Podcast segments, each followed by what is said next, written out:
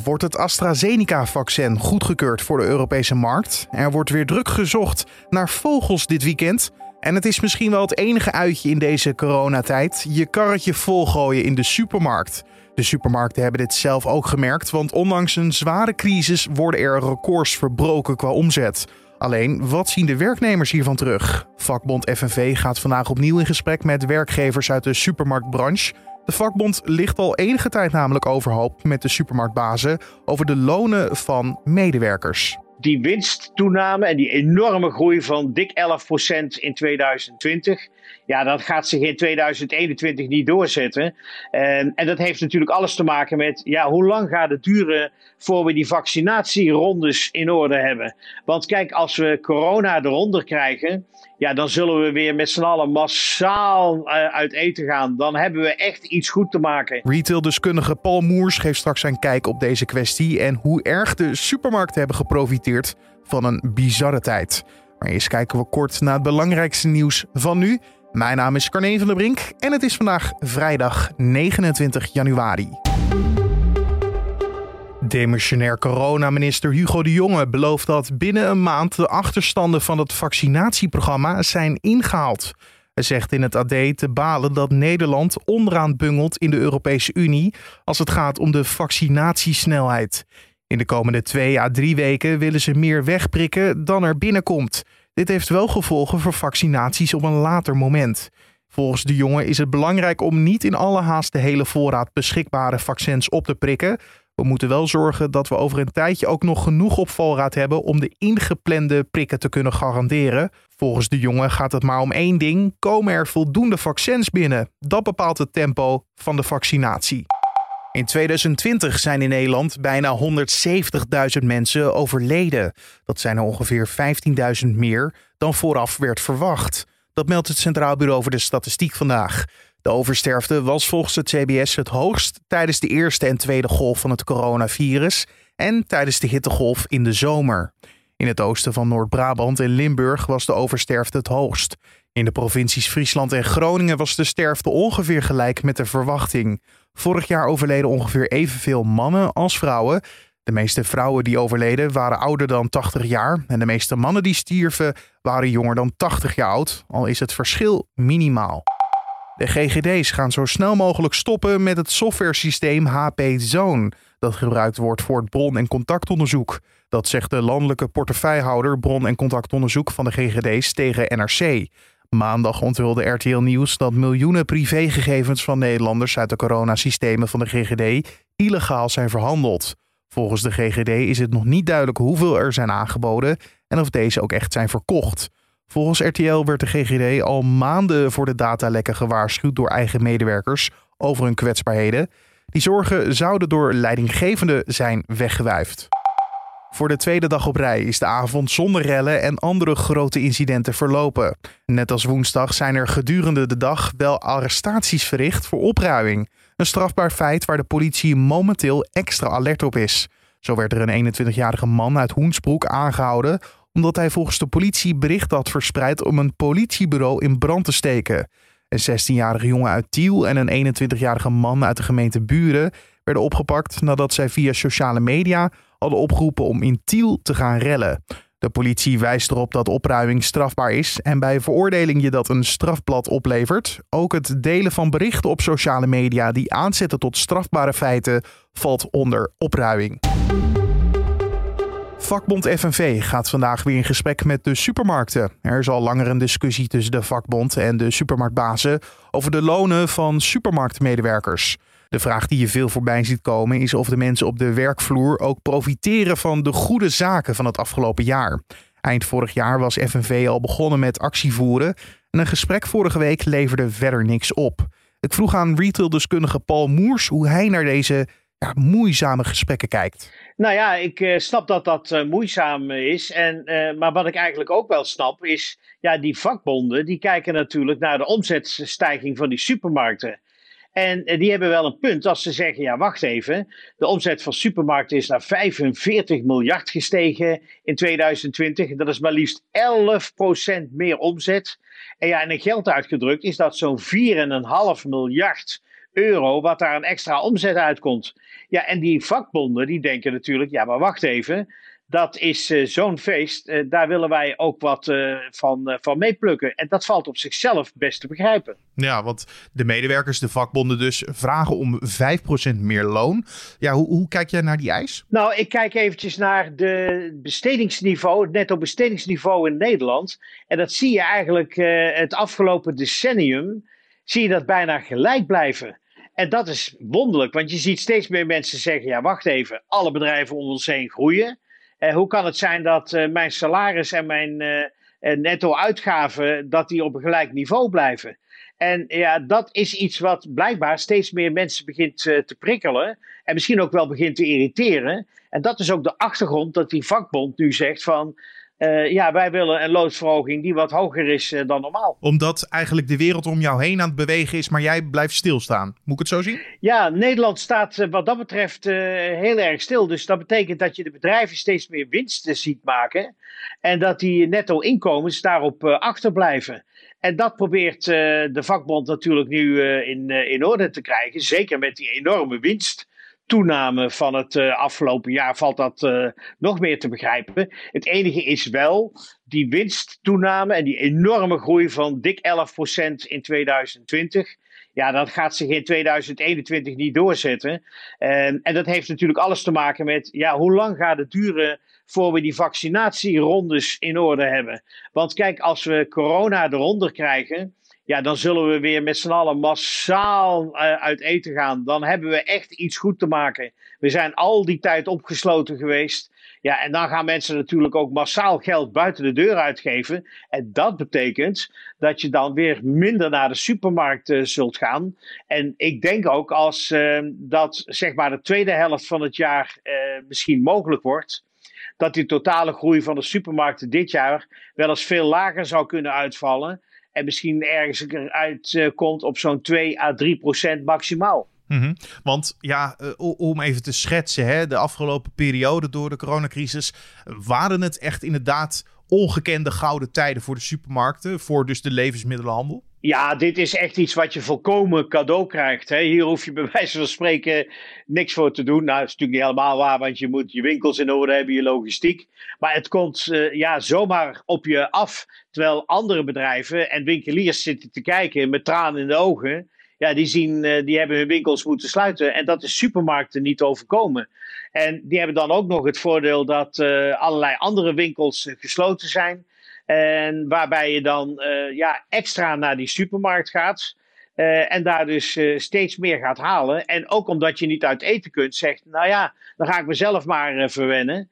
En ja, waar kan ik dat halen? Dat zal dan toch weer die supermarkt zijn. Of die speciaalzaken. Ook bakkers en veel slagers hebben hier ook wel voordeel van. Ja, want zag je dan nog echt verschillen tussen supermarkten of pikte iedereen eigenlijk wel zijn graantje mee? Nou, je ziet iedereen zijn graantje meepikken, maar een uh, grote groeier is toch wel weer Jumbo. Die heeft echt marktaandeel gepakt. Uh, Albert Heijn, ja, dat zit al op, op 35 procent. Dus hoeveel wil je nog groeien? Maar die zijn ook met een tiende gegroeid. En je ziet ook een plus, hè? lekker eten, daar houden we van. Nou, dat is wel een slogan die het afgelopen jaar heeft aangeslagen. En die zie je toch ook weer een stukje groei pakken. Wie het moeilijk heeft, en dat zou je misschien niet verwachten, is de Aldi. Die daalt heel duidelijk in marktaandeel. En hoe komt dat nou? Nou, dat heeft dus alles te maken met dat verwinnen. Jongens, we zitten thuis, we kunnen nergens naartoe. Uh, laten we het thuis dan maar leuk maken. En laten we dan een keer in plaats van een gehaktbal maar dat lekkere ossahaasje of dat biefstukje nemen.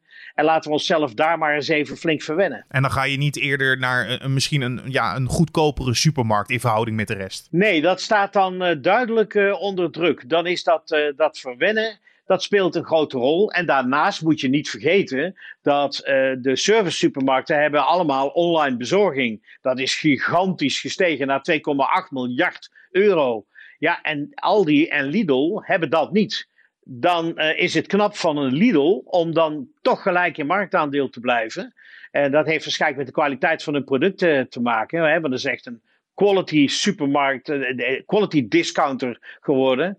En ja, en, uh, en Aldi heeft dat uh, blijkbaar dan toch niet kunnen bijbenen. Ja, dus gekke, maar gouden tijden voor de supermarkten. En het is dan, lijkt me logisch dat de medewerkers zeggen, daar willen we ook ja, een klein beetje van profiteren? Nee, dat is heel erg begrijpelijk. En ja, je hebt natuurlijk verleden jaar die discussie gezien over die bonussen. Ja, dat begon allemaal heel schoolvoetend. Hè. Op een gegeven moment kwam Albert Heijn met een bonus van 25 euro met Pasen. Ja, daar werd toen wat lacherig over gedaan van jongens, kom op, wij moeten alle risico's lopen. En dat is ook zo in de supermarkt. Hè. Als je naar die vakkenvullers keek, mensen die gaan gewoon over hun rug uh, uh, naar het uh, schap en pakken er de spullen uit. In het begin hielden die helemaal geen afstand. Dus dat was ook niet echt een pretje. En toen begon dus die vraag over die bonussen. Nou, je zou zeggen dat gaan de supermarkten met elkaar regelen. Nou, dat is, vind ik, een totale chaos geworden. Iedereen doet wat anders. Uh, ik kijk even naar het buitenland. Uh, bijvoorbeeld Frankrijk, die zeiden gewoon al meteen, hup, 1000 euro bonus. Amerika zei, weet je wat, we doen er 2 dollar per uur extra uurloon bij. Ja, dat liep Nederland toch heel anders. Uiteindelijk zag je daar totale grote verschillen. Deen heeft bijvoorbeeld iedereen dat best aardige 10% extra loon gegeven over de periode vanaf maart. En een Albert Heijn zegt gewoon bijvoorbeeld: ehm, wij geven een, een, bonus van 15%. En we geven ook de winstuitkering, die verhogen we. Dat was dan eerst 45%. En dat gaat nu naar 70% van je maandloon. Uh, dat is de manier waarop zij het aangepakt hebben. Plus heeft uh, eh, 25% zelfs gegeven. En Dirk ook 25%. Dus ja, iedereen doet het weer anders. Ik geloof dat Jumbo uh, eh, 15% erbij een bonus gaf. Dus een totaal wisselend beeld. En het had eigenlijk best zin om een beetje uit te zoeken: hey, voor welke supermarkt ga ik werken? En waar krijg ik de hoogste bonus? Ja, maar deze tijd heeft ook een kanttekening. Want zo schetsen de werkgevers. Uh, is er wel meer omzet gedraaid, maar hebben ze ook meer moeten investeren? Dus bijvoorbeeld in de, ja, de speciale winkeluurtjes, zoals de oude uurtjes of uh, voor de schoonmaak. Uh, zit daar een kern van waarheid in? Daar zit een kern van waarheid in, maar laten we eerlijk zijn, je hebt er niet extra reclamecampagnes voor neer hoeven zetten. Hè? Dus dat, dat, heb, dat probleem heb je niet je hebt natuurlijk wel wat extra personeel uh, moeten inzetten. Maar kijk, op 4,5 miljard, je houdt netto gemiddeld over alle supermarkten zo'n 1,7% over. Nou, dat is vreselijk veel geld. En van dat uh, vreselijk vele geld kun je natuurlijk best wat geven aan je werknemers. En dat is ook, uh, en dat is ook gebeurd. Ja, alleen het gekke is dat de werkgevers nu in ieder geval deze onderhandelingen tussen de vakbonden en de, de supermarkten zeggen: wij hebben het liever over het schrappen van een aantal andere punten, zoals bijvoorbeeld toeslagen voor werk in de avonden of in het weekend. Ja, is dat dan zo'n achterhaald concept? Uh, ja, dat zou je zeggen, maar dat heeft natuurlijk te maken met die 24-uurs-economie. Het is er steeds meer ingeslopen. We vinden het tegenwoordig volstrekt normaal dat een uh, supermarkt s'avonds tot 10 uur open is. We vinden het volstrekt normaal dat die zondag open is. We vinden het volstrekt normaal dat je op uh, eerste kerstdag, als je de slagroom vergeten bent, nog even naar de supermarkt kunt rennen. En uh, ja, dat betekent natuurlijk wel allemaal extra kosten. En de supermarkten zitten natuurlijk te denken: kijk, je bent niet voor niks een supermarkt. Hè? Dan let je op de centjes. Dan let je echt op de, op de kleine, op de, op de prijzen. En die proberen natuurlijk die kosten voor die supermarkt zo laag mogelijk te houden. Dus logisch dat die een verhaal vertellen dat het allemaal niet meevalt. Maar om nou te zeggen, we moeten onmiddellijk medelijden met ze hebben en een, uh, collecte voor ze gaan houden. Nou, dat is echt werkelijk niet nodig. En nu er twee partijen gewoon al een tijdje aan het kibbelen zijn over een aantal afspraken, kan een andere partij hiervan profiteren? Bijvoorbeeld uh, een, een picknick die de boodschappen bezorgt. Ja, Picnic is een uh, uitzonderlijke geval. Het is een bedrijf wat gigantisch veel verlies maakt, jaar in, jaar uit. En um, ja, die voelen helemaal niks voor die uh, supermarkt-CEO. Die denken, ja, uh, die supermarkt-CEO is echt niet op zichzelf zo slecht nog niet. En dan moeten wij ons personeel uh, meer geld gaan betalen. Ja, en dat is iets waar Picnic helemaal geen zin in heeft. Want die zeggen, ja, wij draaien al waanzinnige verliezen. Dan heb ik het echt over tientallen miljoenen verliezen. dat houdt maar niet op. Ja, en of dit bedrijf ooit winst gaat maken, ik moet het uh, nog, uh, nog zien. Maar als we dan teruggaan naar de kern van dit verhaal, de, de grote verschillen tussen de vakbonden en de supermarkten, denk je dat ze er spoedig uit zullen komen of blijft het een hele lange en slepende affaire? Uh, dit, dit kan best wel eens een lange discussie worden, maar ik snap de vakbonden heel erg goed. En ik denk ook dat de supermarkten zullen moeten begrijpen, ja, die groei die blijft maar doorgaan. Het is ook logisch dat we uiteindelijk iets extra's voor ons personeel uh, gaan doen. Dus ik ben ervan overtuigd uh, dat de vakbonden en de supermarktorganisatie daar uiteindelijk uh, met elkaar uit gaan komen. Maar dat dit even een strijd gaat worden, ja, daar kun je van verzekerd zijn. Dat was retaildeskundige Paul Moers over dat vakbond FNV en de supermarktbazen vandaag weer in gesprek met elkaar gaan over de lonen van medewerkers. En wat staat er verder te gebeuren vandaag? Het Europees Geneesmiddelenbureau geeft waarschijnlijk vandaag zijn oordeel over het vaccin van AstraZeneca en Oxford. Er wordt rond drie uur een persbericht verwacht en het Nederlandse College ter Beoordeling van Geneesmiddelen komt kort hierna met een persconferentie waarin een toelichting wordt gegeven op de werking, veiligheid en kwaliteit van het vaccin. Vogelbescherming Nederland organiseert dit weekend de jaarlijkse nationale tuinvogeltelling. Tot en met zondag wordt er in heel Nederland vogels geteld. En vorig jaar telden meer dan 90.000 mensen de vogels in een tuin of op een balkon. Een recordtelling toen. En dit jaar hebben al meer dan 100.000 mensen zich van tevoren aangemeld. En vandaag doet de rechter uitspraak in de zaak van de vier Nigeriaanse boeren en Milieudefensie tegen Shell. Twaalf jaar geleden startte Milieudefensie samen met vier Nigeriaanse boeren een rechtszaak tegen Shell in Nigeria vanwege de olievervuiling in dat land. De nog levende boeren, de nabestaanden van de anderen en Milieudefensie eisen van Shell dat het olie- en gasbedrijf de vervuiling in hun dorpen echt opruimt en de boeren compenseert voor de geleden schade. En dan het weer van Weerplaza. Alfred Snoek kan je vandaag bijpraten daarover. Het is vandaag bewolkt en vooral vanmorgen regent het op veel plaatsen langdurig en af en toe ook behoorlijk intensief. Vanmiddag is het vaker droog Ruimte voor de zon is er niet of nauwelijks. Er waait een westenwind, een windkracht 4 tot 6, de meeste wind uiteraard aan zee. En daarmee wordt vrij zachte lucht aangevoerd. Het wordt zo'n 8 tot 10 graden.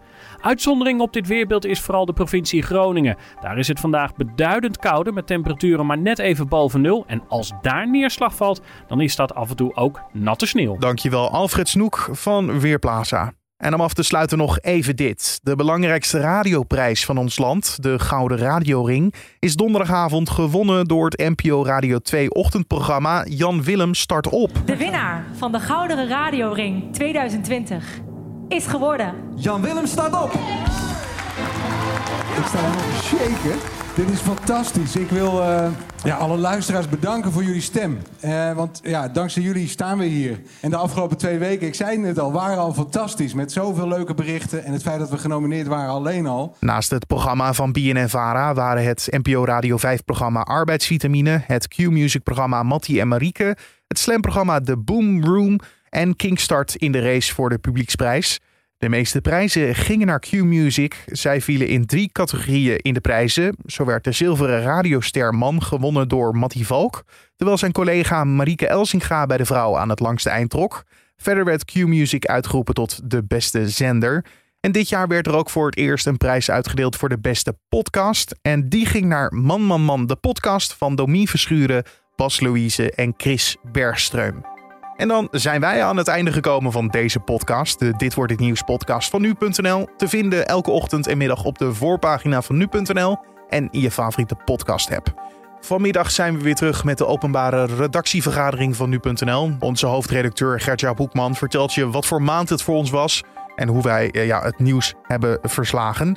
Dat hoor je vanmiddag gewoon in dezelfde feed als deze en op de voorpagina van nu.nl. Heb je nog vragen voor de redactievergadering? Mail die dan naar podcast.nu.nl. Podcast.nu.nl. Mijn naam is Carne van der Brink. Ik wens je een hele mooie dag en alvast een heel fijn weekend.